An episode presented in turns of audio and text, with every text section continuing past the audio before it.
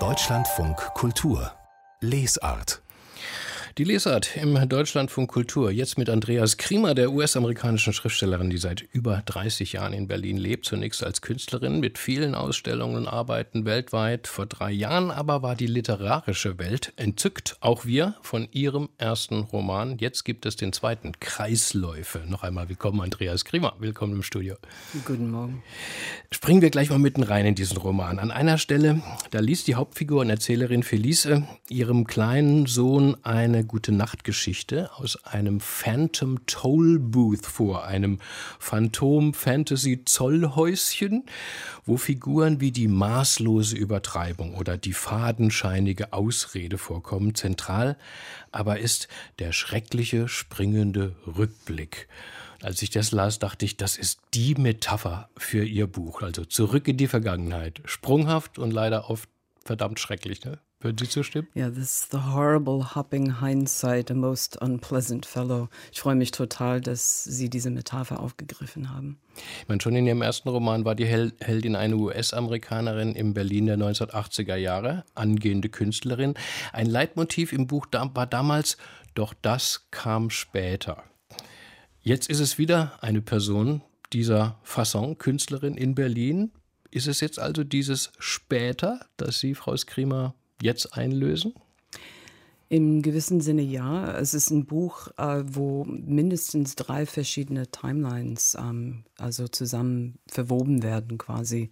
Es geht von 1980 bis auf 98 und später. Es gibt so einen Sprung zwischen Teil 1 und Teil 2 von 15 Jahren. Also dann sind wir ungefähr bei 2013, 2014. Sie haben damals beim ersten Buch unverhohlen ja von einer autofiktionalen Person gesprochen. Ähm, sogar ihr Name Skrima kam, kam damals äh, vor, als es um den Vater des Erzählers geht. Dieser Papa der Erzählerin spielt nun auch eine wichtige Rolle. Die Familie heißt aber anders. Bisschen auch italienisch. Wollten Sie doch so mehr den Abstand einziehen? Ja, es ist, es ist manchmal schwer zu vermitteln, welche Teile autofiktional sind bei diesem Buch und welche Teile reine Fiktion sind. Und es ist wirklich eine, eine Mischung. Aber die Figuren sind um, zum größten Teil erfunden. Ich habe der Ich-Erzählerin Schauplätze aus meinem Leben gegeben und ich habe ihr sogar meine Kunstwerke gegeben. Aber ansonsten ist sehr viel erfunden worden. Also bleiben wir mal beim schrecklichen springenden Rückblick. Wie hieß es nochmal? The Horrible. He's the horrible hopping hindsight. The horrible hopping hindsight. Wunderbar. Also, wir gehen mit der Erzählerin in einer Timeline ganz tief ins New York ihrer Kindheit, in, zurück in eine Familie mit vier Kindern, drei Schwestern, ein Bruder und einem, ja, förmlichen Drachen von Mutter ja, einer herrischen, lieblosen, aufbrausenden Frau, wie man sie keinem Kind wünscht. Was ist das für eine Rückkehr? Warum muss die Heldin anscheinend diese frühen Jahre noch einmal durchleben? Ich glaube, sie hat keine andere Wahl. Sie wird ähm, heimgesucht von der Vergangenheit. Sie fährt zurück, um eine Ausstellung aufzubauen, kann sich nicht einmal auf das Mindeste konzentrieren, weil das Haus ähm, an jeder Ecke für sie ähm, Erinnerungen bereithält. Und ähm, sie stellt sich diese Vergangenheit äh, irgendwann mal notgedrungen sozusagen.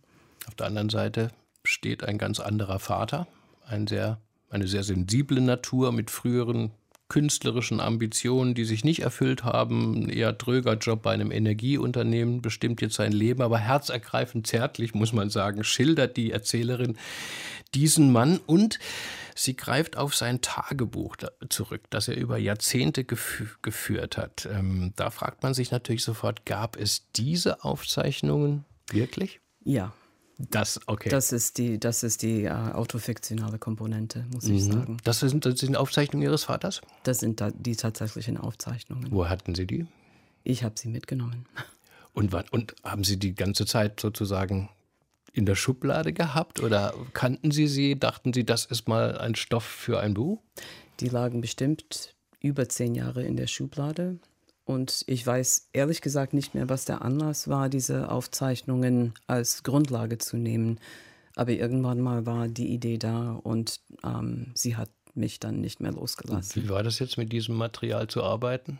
Schmerzhaft, interessant und formal äh, sehr aufregend, weil ich äh, auf einer sprachlichen Ebene neue Möglichkeiten gefunden habe, mich aus dieser aus dem Stillstand des Buches sozusagen herauszulösen. Ich muss dazu sagen, also wie viele Tage mein, erste, mein erstes Buch habe ich in eineinhalb Jahren geschrieben und habe ich noch ein halbes Jahr gebraucht zu redigieren. Aber mit diesem Roman Kreisläufe habe ich 20 Jahre lang gehadert. Mit diesem Tagebuch kommt automatisch ganz viel amerikanische Zeitgeschichte äh, ins Richtig. Buch. Und zugleich verschneiden sie, würde ich sagen, diese Ebene mit einer, mit einer deutschen und, und zwar einer Figur eines Micha, dem Freund, dem Geliebten der Erzählerin. Er stammt aus der DDR, hat in einem Jugendknast Schreckliches erlebt, ist dementsprechend traumatisiert. Was wollten Sie mit dieser Figur zeigen, Frau Skrimer? Ähm, einerseits, also ich lebe inzwischen seit 37 Jahren, ach, 7, ja, 37 Jahren lebe ich schon in Berlin. Und vor knapp einem Jahr habe ich auch die deutsche Staatsbürgerschaft angenommen. Ich bin jetzt doppelte Staatsbürgerin. Also mit anderen Worten habe ich mein ganzes erwachsene Leben in Berlin verbracht. Und ich habe natürlich auch etwas zu sagen zu äh, der Mauerzeit, zum Fall der, äh, der Berliner Mauer, zu der Wende, zu, also zu der ganzen Zeit danach. Und ähm, Ab und zu mal darf ich zum Beispiel als Amerikanerin für die FAZ Essays schreiben über meine Auffassungen über die sozialpolitische Situation in den USA schreiben, aber eben nicht über die deutsche Situation. Das würde ich würde wahrscheinlich nicht mal auf die Idee kommen, denen was anzubieten. Und Micha ist Micha bin ich teilweise, muss ich sagen. Ich habe diese Figur komplett erfunden. Ich habe keinen Freund gehabt, der mhm. im, im Jugendknast saß, also im Jugendwerkhof. Äh, Micha ist, Micha weiß Bescheid über bestimmte Dinge und Verlies, die Ich-Erzählerin, die kann weiterhin sozusagen die ahnungslose Amerikanerin sein. Und das ist ein bisschen so ein Kunstgriff von mir. Vor drei Jahren, Frau Skrima, da waren Sie auch bei uns mit ihrem Debüt. Das Gespräch kann man immer noch ähm, online abrufen. Ich habe es gern noch mal gelesen und bin dabei auf diesen Satz gestoßen. Ich arbeite noch einem Roman, der mir das Leben sehr schwer macht. Und äh, gerade haben Sie schon gesagt, 20 Jahre haben Sie mit diesem Roman mhm. verbracht. Was waren, was war denn daran so schwer mit diesen Kreisläufen? Was ist Ihnen so schwer gefallen? Man arbeitet nicht gerne mit der eigenen Familie als Material und ähm, also viele Sachen sind mir nicht ähm, geheuer gewesen, muss ich sagen. Mein Vater ist vor 30 Jahren gestorben und meine Mutter jetzt vor fünf Jahren gestorben. Und ich glaube, ich musste das abwarten, ohne dass mir das klar war, musste ich das abwarten, um mich an dieses Material heranzutrauen. Ich habe vorhin erwähnt, wie entzückt förmlich die Literaturkritik schon damals war. Vor allem war es ihre Sprache, Frau Skrima, die Sie gefunden haben. Ein hinreißend poetisch bildhafter Stil und Sie haben ihn jetzt auch im neuen Roman selbst übertragen vom Original, das Sie auf Amerikanisch geschrieben haben. Wie, wie muss man sich das vorstellen? Christian von der Goltz hat die Euro-Übersetzung gemacht und ich habe das überarbeitet. Dann haben wir noch eine Lektorin gehabt, die uns mit dem Konjunktiv geholfen hat, weil wir beide keine Weltmeister sind. aber, aber ich, ich stelle mir es trotzdem schwierig vor. Also, also sagen Sie, Sie schreiben es auf ja. Englisch und dann lesen Sie das deutsche, deutsche Entsprechung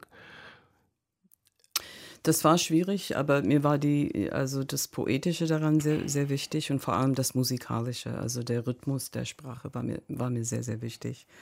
Und ähm, soll ich dazu sagen? Also teilweise haben wir da gesessen und eine halbe Stunde über einen einzelnen Satz mhm gehadert. Genauso habe ich lange das, mir das gedacht, dass man da eigentlich dann brütet. Ne? Also der Hopping, wie hieß er, der Horrible Hopping Hindsight. Horrible der, Hopping Hindsight. Das hat aber Spaß gemacht. Der schrecklich springende äh, äh, äh, Rückblick. Ich habe mhm. beim Lesen immer zwischendurch an diesen Prozess denken müssen und dachte, wie kann man sich das vorstellen? Vor allem, weil es so ein, ja, ein ungeheurer poetischer Metaphernreichtum in diesem ähm, äh, in diesem Buch ist. Und, und, und, mit, und dann ver, äh, vermittelt noch durch ein völlig idiomatisches äh, Deutsch. Ähm, wie stark war es eigentlich die bildende Künstlerin Andreas Kriemer in der Schriftstellerin Andreas Kriemer? Das kann ich wahrscheinlich selbst nicht ähm, so richtig beurteilen. Ich habe also früher hm. Früher, ich als Rezensenten, also als Literaturkritikerin, habe ich äh, oft festgestellt, dass meine, mein Hintergrund mit bildender Kunst, insbesondere mit der Abstraktion, mir so einen Bezug zu einer Formensprache gegeben hat. Also wo ich da, der Meinung war, dass ich diese Formensprache auch einsetze, indem ich Texte auch ähm, nach diesen Mustern sozusagen lese und beurteilen kann. Aber im, als, ähm, als Romanautorin, das kann ich nicht so richtig sagen. Das sieht mhm. man nicht. Also ich habe keinen Abstand dazu. Frühere künstlerische Arbeiten waren ja auch so, so Textinstallationen. Ne? So ja, mit, ja. Was, was, was war das nochmal? Ich habe äh, Kurzgeschichten ortsspezifisch für bestimmte Räume geschrieben, manchmal vorhandene Texte genommen und dann auf die Wände übertragen, ähm, um so choreografierte ähm, Texträume herzustellen. Mhm. Aber es war irgendwann mal ziemlich naheliegend, dass ich schauen musste, ob meine Texte auch im literarischen Kontext bestehen. Ein weiteres Leitmotiv neben dem schrecklich springenden Rückblick ähm, wäre, wären die Büchsen der Erinnerung, die immer wieder aufgemacht werden. Das ist dann auch ein doppeldeutiges Wort. Die Büchsen denkt man die Pandoras, Pandoras Box, ne, die Büchse der Pandora. Gleichzeitig ähm, sind es teilweise konkrete Farbbüchsen. Ja, die dann, die dann, die dann aufgemacht werden. Wie ist Ihnen dieses Motiv untergekommen? Ja, das, also natürlich ist die Idee, dass man ähm, zu einem Regal hinlaufen kann und eine bestimmte Büchse aus einem bestimmten Jahr sozusagen vom Regal herunternehmen kann und aufmachen kann, ist natürlich eine völlige Illusion. Und das sagt auch die Ich-Erzählerin fast gleich am Anfang des Buches. Das ist eher, also die Erinnerung verhält sich eher wie ein Springteufel. Es springt einem ins Gesicht und man muss sich orientieren, wo, wo diese mhm. Erinnerung mhm. plötzlich herkommt. Also man kann das nicht immer steuern, woran man sich erinnert.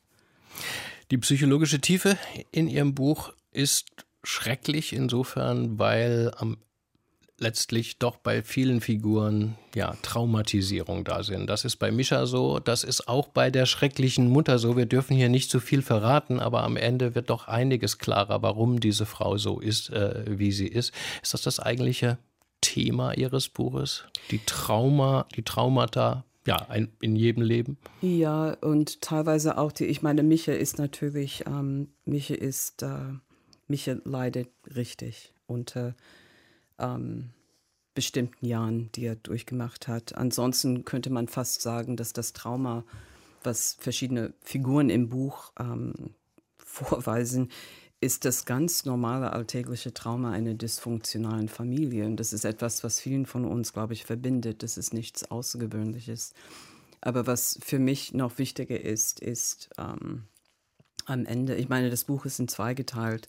Die erste Hälfte handelt sehr viel von der Mutter, die zweite Hälfte sehr viel von dem Vater. Und am Ende ist das Buch auch eine Liebeserklärung an diese beiden Personen, die eigentlich nur das gemacht haben, was sie machen konnten. Dankeschön, Andreas Riemer, dass Sie bei uns waren. Alles Gute Ihnen und für Ihren famosen Roman Kreisläufe jetzt im Droschel Verlag erschienen. 314 Seiten kosten 24 Euro. Auf Wiedersehen. Vielen, vielen Dank, Herr Scholl.